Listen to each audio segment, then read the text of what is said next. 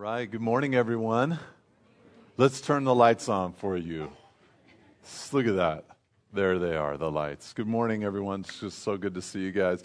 I loved that. Jeff was going through announcements. He's like, you can listen to these teachings and stuff when you're, uh, you know, driving or on a run or in the woods. I was like, in the woods? What are you guys doing in the woods? Okay, so you can, you can listen everywhere. I like that. Um, Man, I uh, this is a uh, you know every spring for us, just as a family, with our different activities our girls have going on and and uh, different things that they kind of this time of the year get themselves involved into.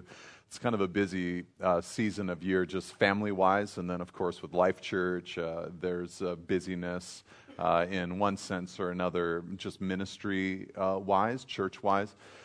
But uh, as Jeff is just talking about life groups and everything, Christina and I, we just so look forward to this time. You know, there's just something about um, when we go to the, the home where, we, where our group meets, when I just, it's like I can't wait to sit in that couch.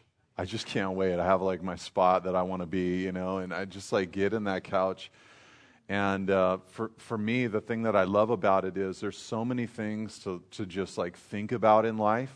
There's so many, you know, decisions to make and uh, there's, a, there's a lot of responsibilities, you know, in life and a lot of things that are concerns or whatever. But just like sitting there I don't know, it's different. I have a couch in my house too, but there's just something different about just kind of sitting there with these other believers and just knowing, like, you know, we're, I'm going to hear from them and I'm going to hear what's going on with them and I'm going to be able to share what's going on with me and we're just going to just be together for a period of time. It is so, I, I feel like it's just so contrary to the flow of normal culture and society and like the pace of life and everything right now to just have to stop you just have to stop. You put your phones away and you just stop and you just look at each other. There's no TV, there's no other noise. It's just you and the Lord and these other people. And it's just precious. So I'm just really looking forward to it. It takes work to get there for sure. And there's nights where like we're driving out there, I'm like, man, I'm tired.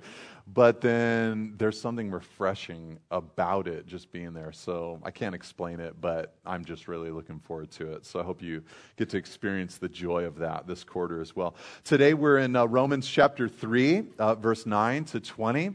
And um, I want to uh, as we're moving verse by verse through the book of Romans. Uh, today, what I want to do is, I don't always do this, but I want to read through the whole passage together first. Just kind of see where we're going, read the whole text, and then pray and uh, get into uh, God's word. So, you guys there? Romans 3? You guys there? Okay, you got your Bibles? Romans 3. I'm reading from the English Standard Version, so here we go. Uh, verse 9, Paul had been talking about the. Um, the, the fact that you can't be saved through re- religion, especially and specifically the religion of Old Testament Judaism. And so he says in verse 9, What then? Are we Jews any better off? No, not at all. For we have already charged that all, both Jews and Greeks, are under sin. As it is written, verse 10, none is righteous, no, not one. No one understands. No one seeks for God. All have turned aside. Together, they, verse 12, have become worthless. No one does good, not even one. Their throat, verse 13, is an open grave. They use their tongues to deceive. The venom of asps is under their lips. Their mouth is full of curses and bitterness. Their feet, verse 15, are swift to shed blood. In their paths are ruin and misery, and the way of peace they have not known. There is no fear of God before their eyes. Now, verse 19, we know that whatever the law says, it speaks to those who are under the law, so that every mouth may be stopped and the whole world may be held accountable to God. For by works of the law, no human being will be justified in his sight, since through the law comes the knowledge of sin. And, and I know what you're thinking this morning. You're thinking, that, what a coincidence. That is a perfect Valentine's Day text. Happy Valentine's Day.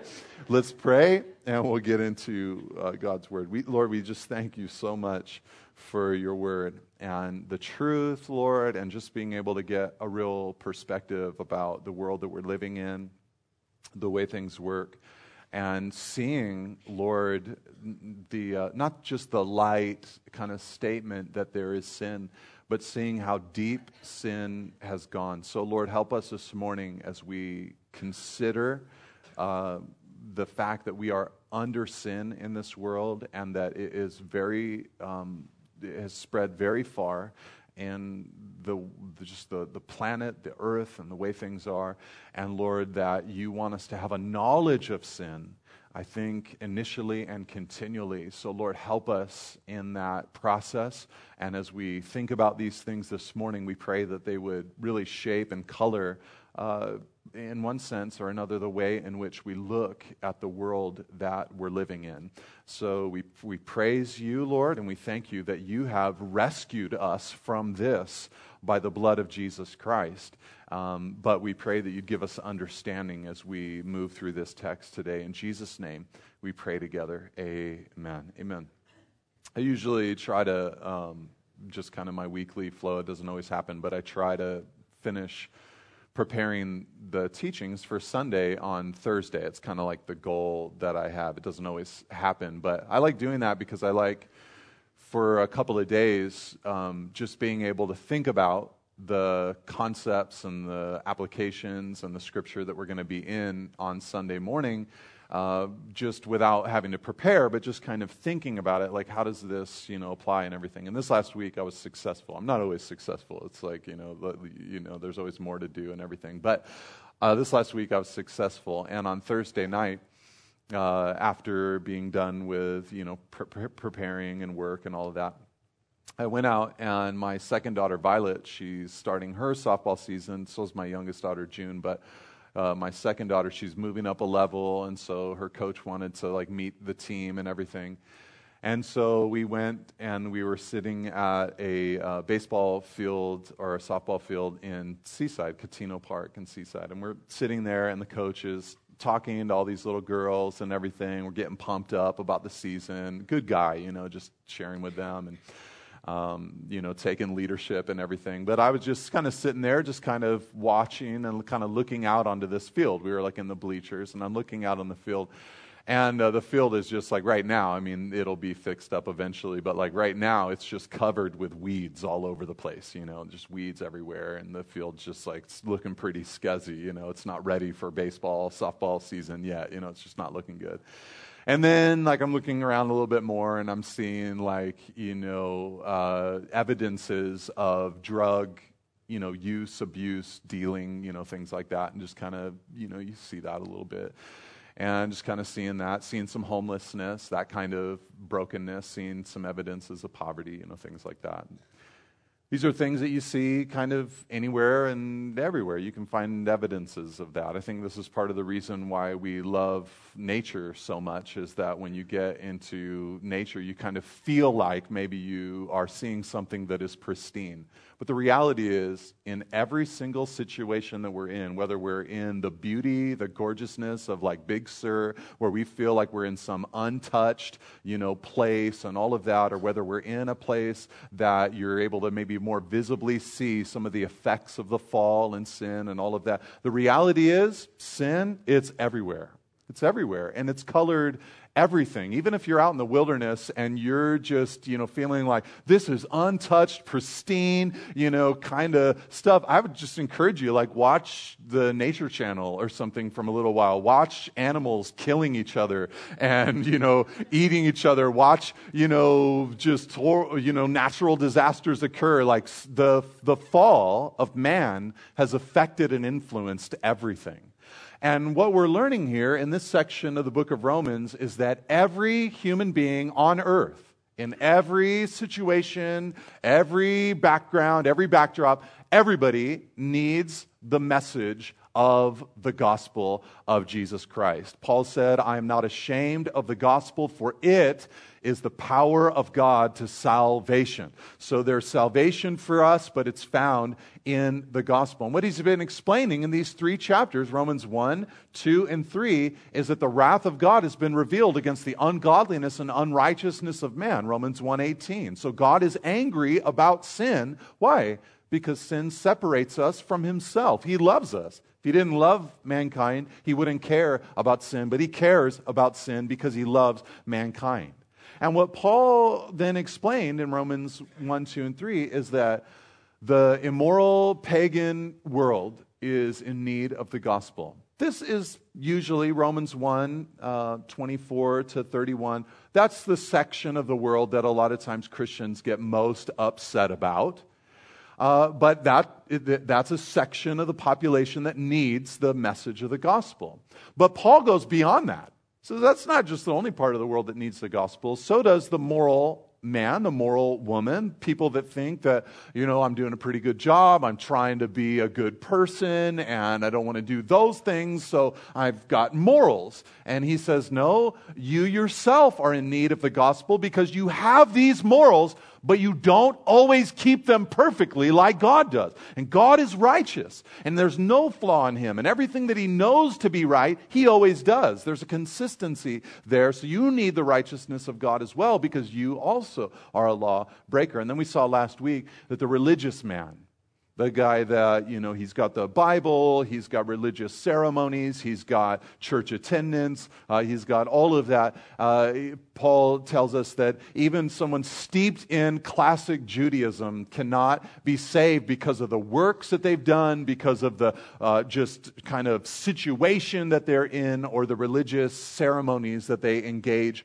uh, themselves in. No, every single person on earth needs to be saved from the wrath of God, from ungodliness, from unrighteousness by the precious blood of Jesus Christ. Amen? Okay, so that's what Paul is announcing. Now, he's going to kind of wrap up that line of thinking, this section that I've just, for my own mind, to have an outline or a flow in my mind, I've entitled it Gospel Need. He's going to wrap up this Gospel Need section uh, today uh, at the close of verse 20. And when we get to chapter or uh, verse 21 of this chapter next week, we're going to see God's provision for the gospel. So, gospel provision. But right now, he's going to wrap up the concept of our need for the gospel by talking about a concept called sin and that we are under sin. So, here are the questions that we are going to ask and try to see the answers to from what Paul says today. We're going to ask the question, first of all, what is sin? What is sin? And then, secondly, we're going to ask the question, how far has sin influenced the world that we live in? And then, thirdly, we're going to ask the question, how can I come to a knowledge of sin? Now, the thing that you might say, though, before asking those questions is why do I want to know any of that? why is that an important thing for me to have an understanding of? Why wrestle with the subject of sin? Why, why get that concept into my mind? Well, on one hand, part of the reason for it is because if you don't, you will never initially come to Jesus. Right? I mean, if, if you have a low view of sin, you'll never initially come to Jesus. But also, secondarily, if you don't, and if you continue to have a low view of sin, you won't, I think, continually, repetitively come to Jesus to help you because you'll think that what you got going on in your mind and in your heart, it's all good and there's no need of redemption and change and sanctification because you have such a low view of sin. But also, I think, thirdly, there's a real help to understanding what you see in the world by understanding the doctrine of sin and having a, a, better picture of what it all is. Like for me, when I look at that field and I see all those weeds out there, I just, like, I looked at that on Thursday night and I'm like, that's part of the result of sin. Just these weeds that are growing. This wasn't meant to be. And not only wasn't it meant to be, but something led to a field that is for children to play in and be able to laugh and just you know, I was going to say frolic, but that's not really a word that I use. But, uh, you know, uh, they, to be able to do all of that, something happened here to where we let that go. And that is, I think, part of sin. And when you see, you know, drugs and all of that, you're seeing the effects of sin in the universe and, and in uh, the world. So let's look at the first question uh, what is sin? And we'll look at it in verse 9, okay? So he says, he asks the question, verse 9, what then are we Jews any better off? So that's a good question to ask because he just talked about the people of Israel, people under Judaism. And he really ha- he had asked at the beginning of chapter 3, verse 1, uh, is there any advantage? Is there, is there no advantage to being a Jew? Because after saying, you know, circumcision can't save you and all of that religious ceremony can't save you and having the Bible can't save you, the question is, well, is, is it even good to be an Israelite? And he says, oh, there are great advantages. We honor the people of Israel, we honor uh, that heritage. There's great advantages, beginning with, he says, having the oracles of God. But then Paul says here, but there, there, there's an advantage there but does that mean that we Jews, Paul is saying, because he's speaking as a Jewish man, he says, are we Jews any better off? In other words, are we better? So he says, no, not at all, for we have already charged that all, both Jews and Greeks, so he keeps repeating that phrase, Jews and Greeks, he says, all Jews and Greeks are under sin all are under sin. So every single person on, on, the face of the earth is under this thing called sin. We are under it. We can't escape it uh, except by the blood of Jesus Christ, but it just is here. And we are under this thing called sin. So the question then what is sin? What is sin?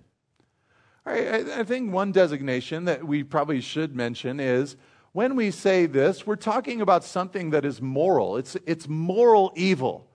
And what I mean by that is that uh, there's evil in the world that isn't really even in the classification of sin. It's more evil that's the result of sin. Like, for instance, I mean, we're living in California here, right? So, what's like for me, I'm not waking up, you know, thinking uh, today might be tornado day, uh, but every once in a while I think today could be earthquake day, right? You know, because this is where we live. And when that kind of, when a natural disaster occurs, that is a result of sin. In other words, when Adam and Eve sinned, death entered into the world and disaster, natural disasters entered into the world. But an earthquake isn't sin in and of itself. It's not a moral evil, it's evil, it's the result of sin, but it's not sin. So when we talk about sin, we're talking about something that humans do and something that humans are and decisions that we make and something that we ourselves are under. It is in the moral realm. And basically, it is a violation of God's perfect law. Maybe you've heard some of the root meanings of the word sin, and I'll discuss a couple of them right now. One of them is the idea of the, the ancient word sin, meaning uh, the idea of meaning to miss the mark. All right, so you go out for target practice in ancient days with your bow and arrow, and you've got the target, and you try to hit the target. And if you miss the target, then you sinned. You missed the mark. You, you couldn't make it. You sinned. So the idea here, what, what is sin? The idea of sin is missing God's mark. In other words, God is righteous. So how does that work for us? Is it like there's God's righteousness and there's the bullseye, and each man each woman pulls up with our little bow and arrow in life and we try to hit it and we're just like we're like some of us are like kind of close and some of us are a little off but no one's ever gotten the bullseye except jesus and like we barely missed the mark. Is that the way that it works? No. What we're learning about the righteousness of god and the sin of man is that it's more like we all have different kinds of bows and arrows. You know you've got the immoral man the moral man the religious man and some of us have a bow and arrow that can shoot a 150 yards yards. Some of us have a bow and arrow that can shoot 100 yards, and some of us shoot, have a bow and arrow that can shoot 50 yards. But the reality is, is that God's target is like 50 miles away. and we're all pulling out our bows and arrows. And, you know, some people, like the moral man's like, I shot my bow and arrow. I shot my arrow further than you. But God says, well, you all missed the mark. And you missed it by a long shot. Okay, so that's part of what sin means missing God's perfect standard and mark.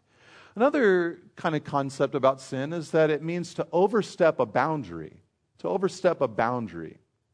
So you see that pictured in the original sin, right? God spoke to Adam, and Adam then spoke to Eve, and the command was, You shall not eat of the, the fruit of the tree of the knowledge of good and evil, because in the, the day that you eat of it, you will surely die. So there was a boundary that God set. If you cross this boundary, that is sin. And so sin is the crossing of a boundary that God has designed. And then sin also, another kind of basic idea of it is that it, it's kind of the idea of falling.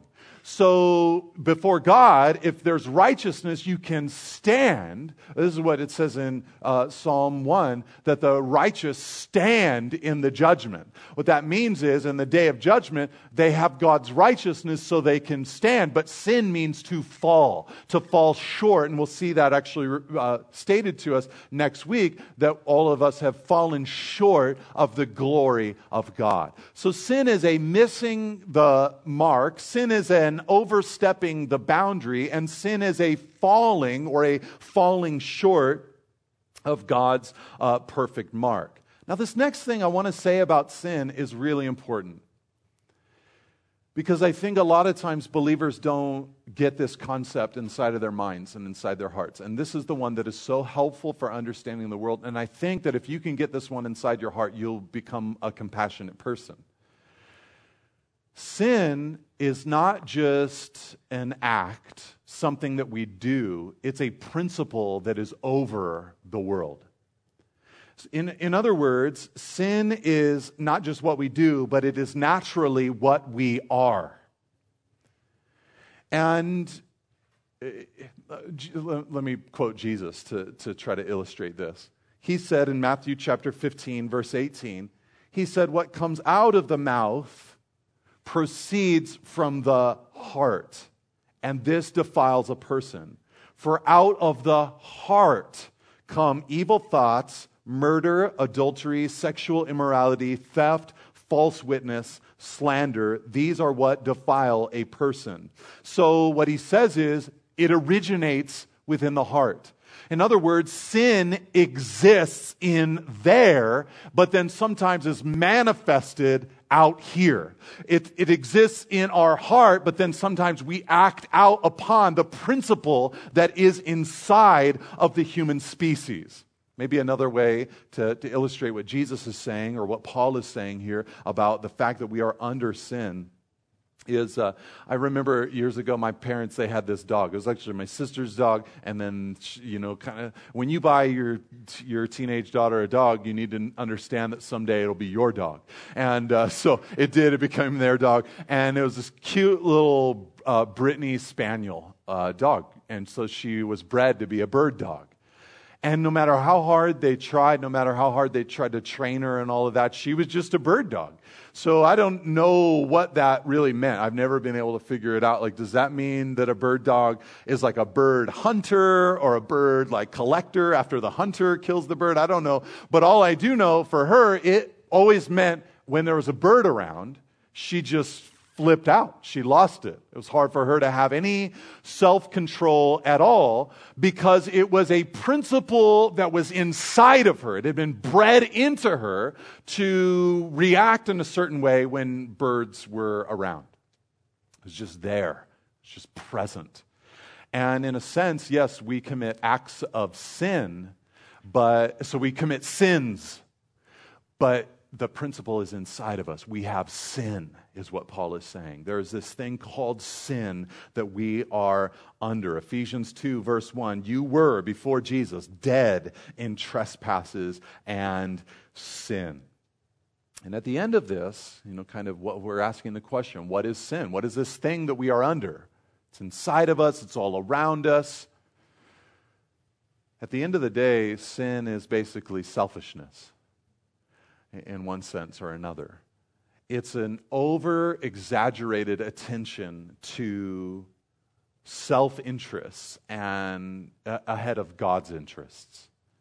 This is important for us to understand because if we don't understand it, then we might walk around thinking that the things that we think are important for us, the stuff that we need, the stuff that we want, we might walk around thinking that that is just perfect and good and right without understanding that there is the possibility that that remnant of sin that is there that Jesus is trying to extricate and deal with, like the Israelites when they went into the promised land and they're driving out the giants in the land and all of that, systematically taking the thing that God had set aside for them.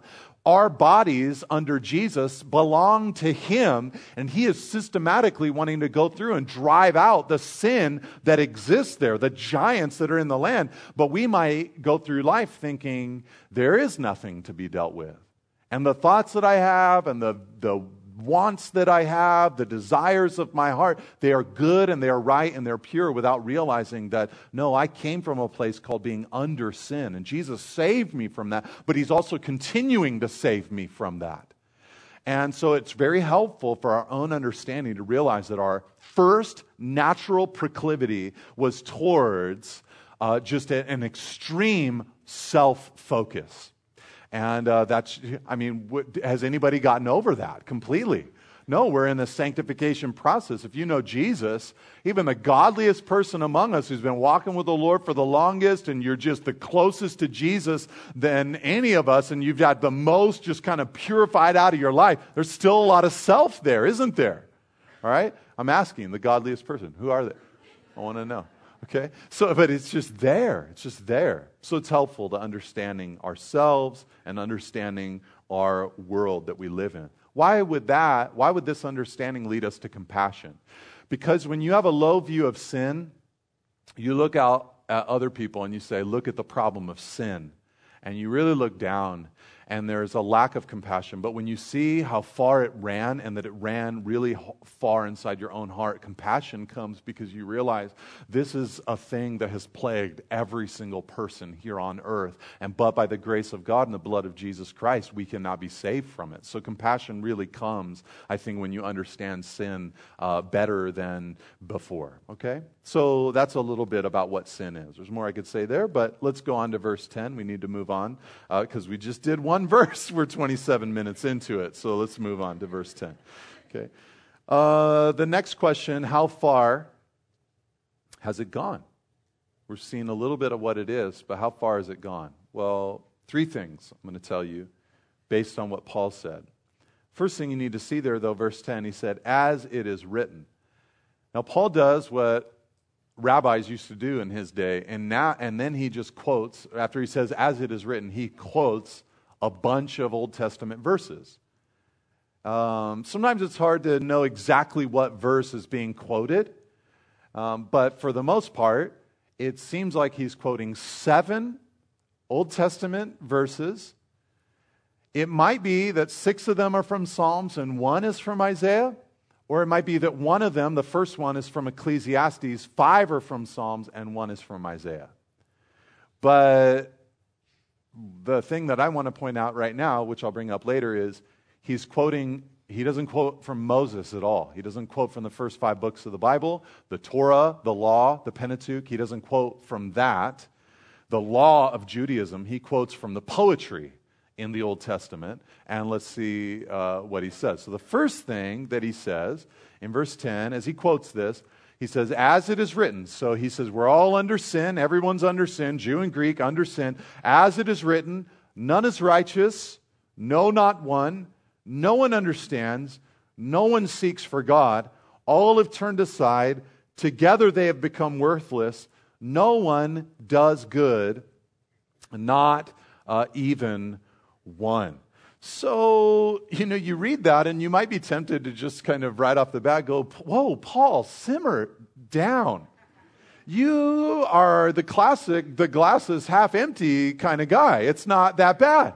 you know, and there's, there's good people out there. And yes, there's sin, but look at the things that we can build and construct and look at the hospitals and look at the schools and look at, you know, not even like missions being done by people who have received the gospel, but good works that are being done by people who have not received the gospel. Like Paul, how can you go on saying these things like there's no one who does good and there's no one who's righteous? No, not one.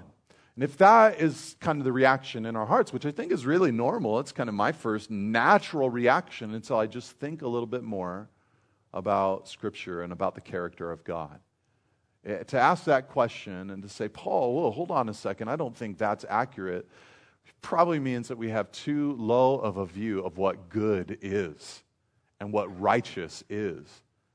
In the life of Jesus, there was a time, you remember the story of the rich young ruler. You just nod your head, yes, because especially if you were here for the book of Luke, because we studied it. So you say, oh, yeah, absolutely. That was a good sermon. I remember that. Just tell me that right now, okay? So, but when we went through that, uh, the rich young ruler came to Jesus, this young man, and he said, What must I do? He, well, he said, Good teacher, what must I do to inherit eternal life? And Jesus eventually went on to say to him, Well, how about the commandments? You've heard the commandments. You know, honor your father and mother. He listed a few. And he says, The guy said to him, All these things I've done from my youth. Had he perfectly from his heart? No, he hadn't. But he thought that he had fulfilled the law. All these things I've done from my youth. And so Jesus wanted to help this guy see his guilt, his imperfection, that he was really, even though he did some good things, he wasn't really at his core good. He wasn't really at his core righteous. So Jesus then said to him, Well, then take everything you have, sell it, give it to the poor, and come follow me. Jesus wasn't saying, if you want eternal life, sell everything and follow me. But what he was trying to get at was, if you want eternal life, you better see that you're guilty and that you need a Savior that you have a problem of sin inside your heart. So, how can I reveal that to you? Well, one of the things that you're not to be is a covetous person. So, let me touch the covetousness by talking to you, specifically, rich young ruler, about giving away everything that you have to the poor and following after me. And he was trying to reveal this guy's covetous heart so that he'd say, I'm not as perfect as I just said I was to Jesus. But the first thing that the guy said to Jesus was, Good teacher. Good teacher, what must I do to inherit eternal life? And you might remember that Jesus, what he said to him in response is he said, the first thing that Jesus said before all those other things I just said, he said, the first thing that he said was, Why do you call me good? No one is good but God alone. Now, when Jesus said that, he was trying to, A, get the guy to think about the fact that I'm in the presence of divinity as he looked at Jesus. But B, he was also trying to get this man to understand that the standard of righteousness is not looking around and saying, Who's a good person here? The standard of good is God. He always does the thing that is right. He has never done the thing that is wrong. And with that standard, we would then be able to say with Paul, I get it. There is none righteous. There is none good. No, not one. So the first thing that we need to see about how far it goes is, and this is the word that we could use for it, sin is universal.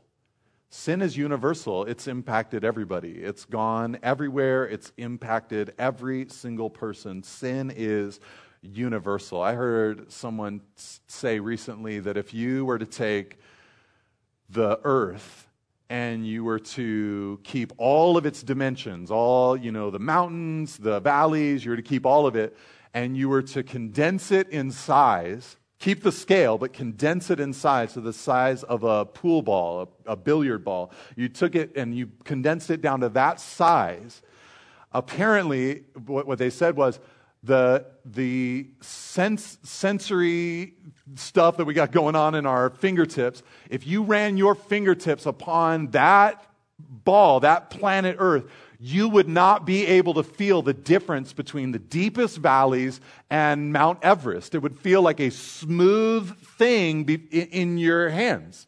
And, it, and the reason I'm saying this is because so often we think, well, some people are good, some people are not so good. And what the Bible is saying, no, we're all under sin. And compared to God, it's like it's a level playing field. It's a level playing field. No matter how high you've ascended, no matter how low you've gone, it is a level playing field. We are all uh, you know, born in sin before God. There is a guilt uh, before us, uh, before God. Sin is a universal thing that has influenced every one. He's using words like none, no one, no one, not one, all together, not even one. So it's universal. Now, then, look at what he says in verse 13. He says, Their throat is an open grave. They use their tongues to deceive. The venom of asps is under their lips. Their mouth is full of curses and bitterness. So he talks there about the tongue, the throat, the lips, the mouth. And isn't it true that so much of what sin is, it comes out of the vocal cords, doesn't it? it comes out with the mouth. It's kind of like that first line of just like revealing what's in there. You ever just said something that you're like, whoa, that that's some, there's something bad in there. As it comes out of your mouth, you just realize, whoa, the Lord still is just, he's dealing with this sin inside my heart.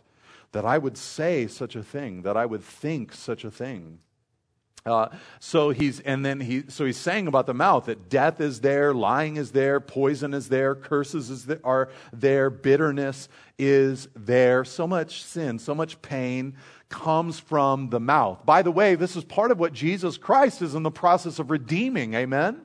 He wants our mouths to become life giving, life producing, Christ honoring, grace giving. Um, I'm thinking of fathers right now and just thinking about the fact that Jesus wants to use your mouth to not, you know, infect children and hurt children, but to build them up and to encourage them and to uh, bless them.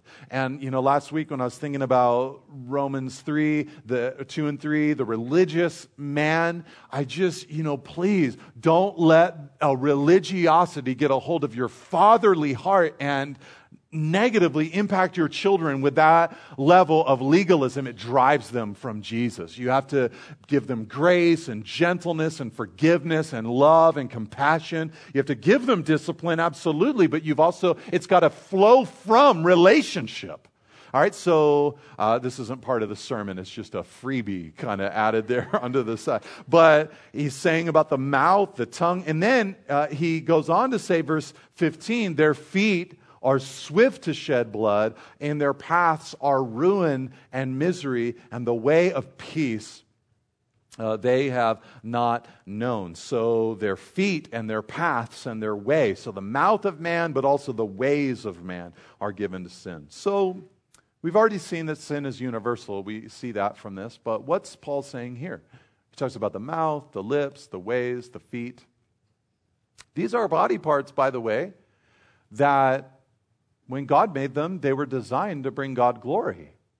We were going to use our mouths to praise God. We were going to use our hands to serve God. We were going to use our feet to go where God wanted us to go.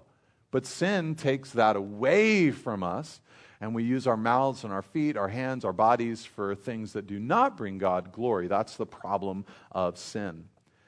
I think a way that we could look at what Paul is saying here is that sin is not only universal, but it is pervasive it gets into every nook and cranny of who we are. It gets into our hearts, it gets into our mouths, it gets into our eyes, it gets into our feet, it gets into our hands, it gets into us.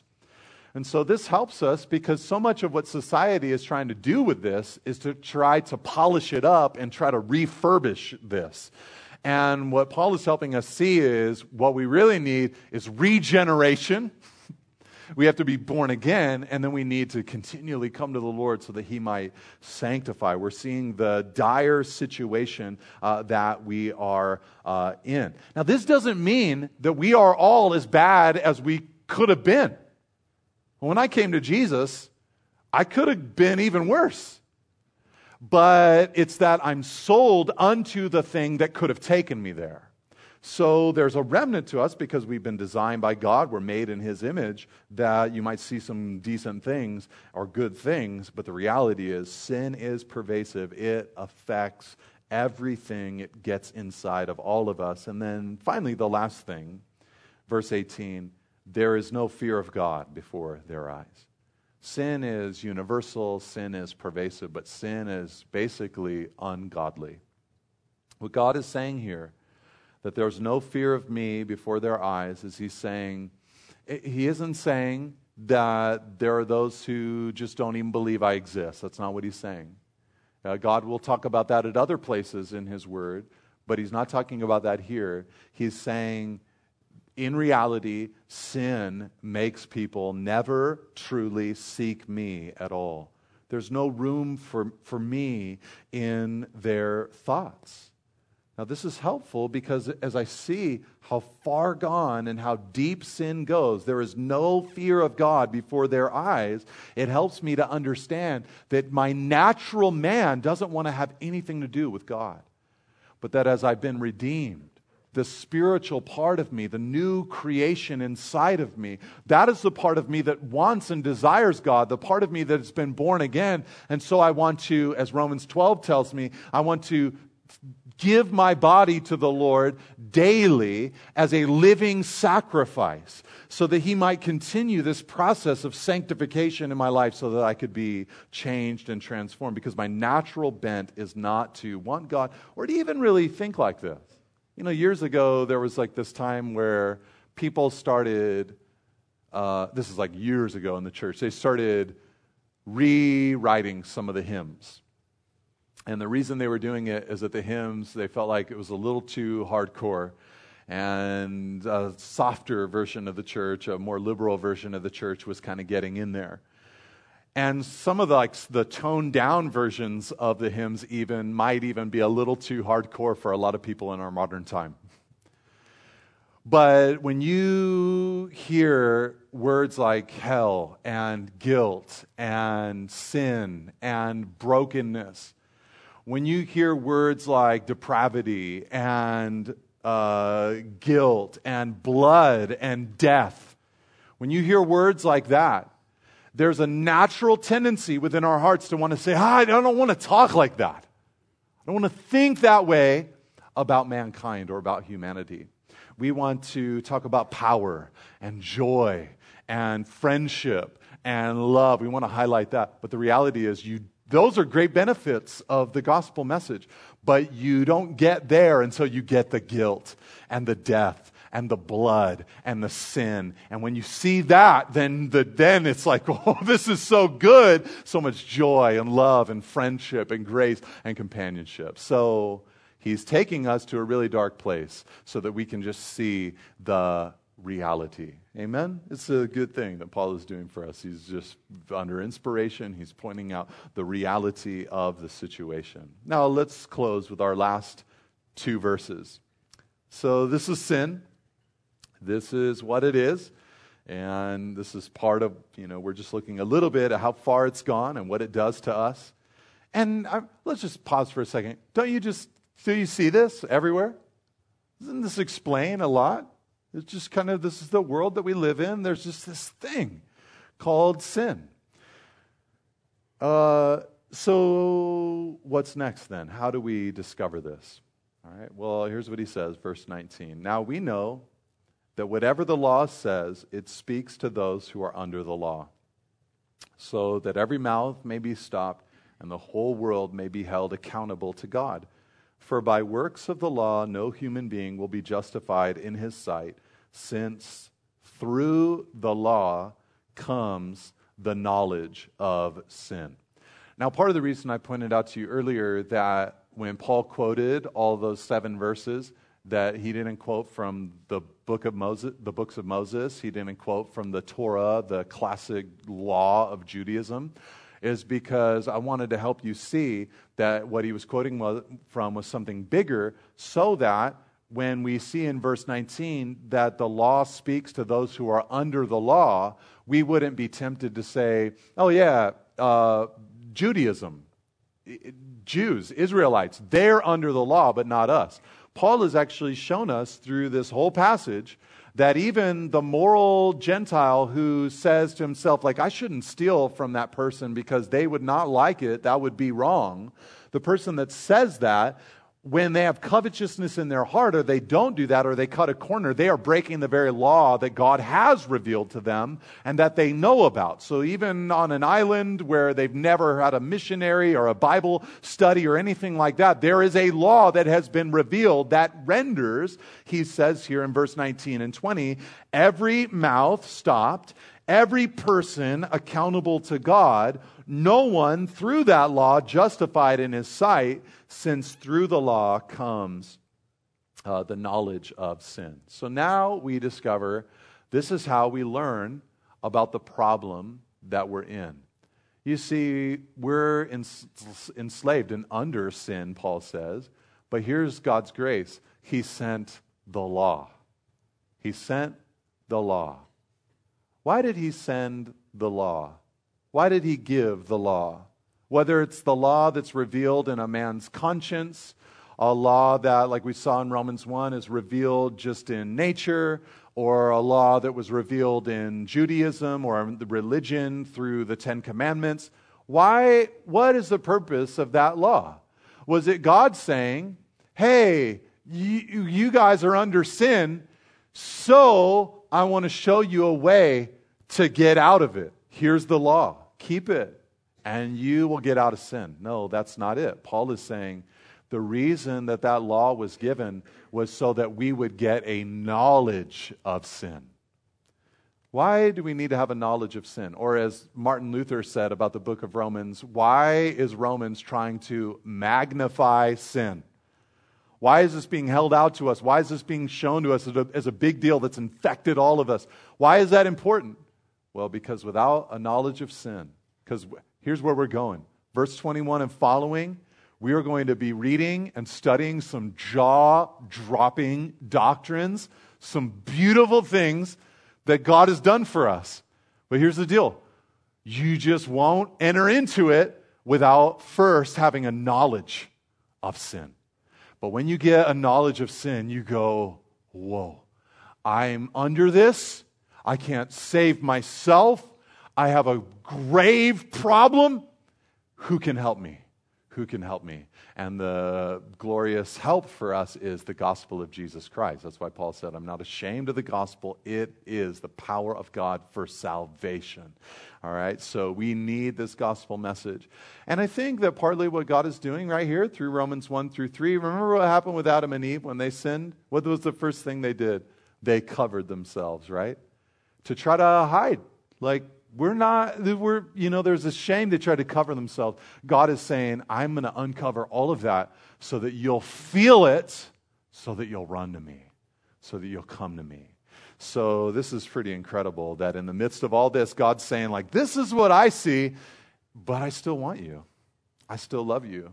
I'm still calling you. I'm still desiring you. The way to me is through the blood of my son being shed for you. So pretty cool. Amen.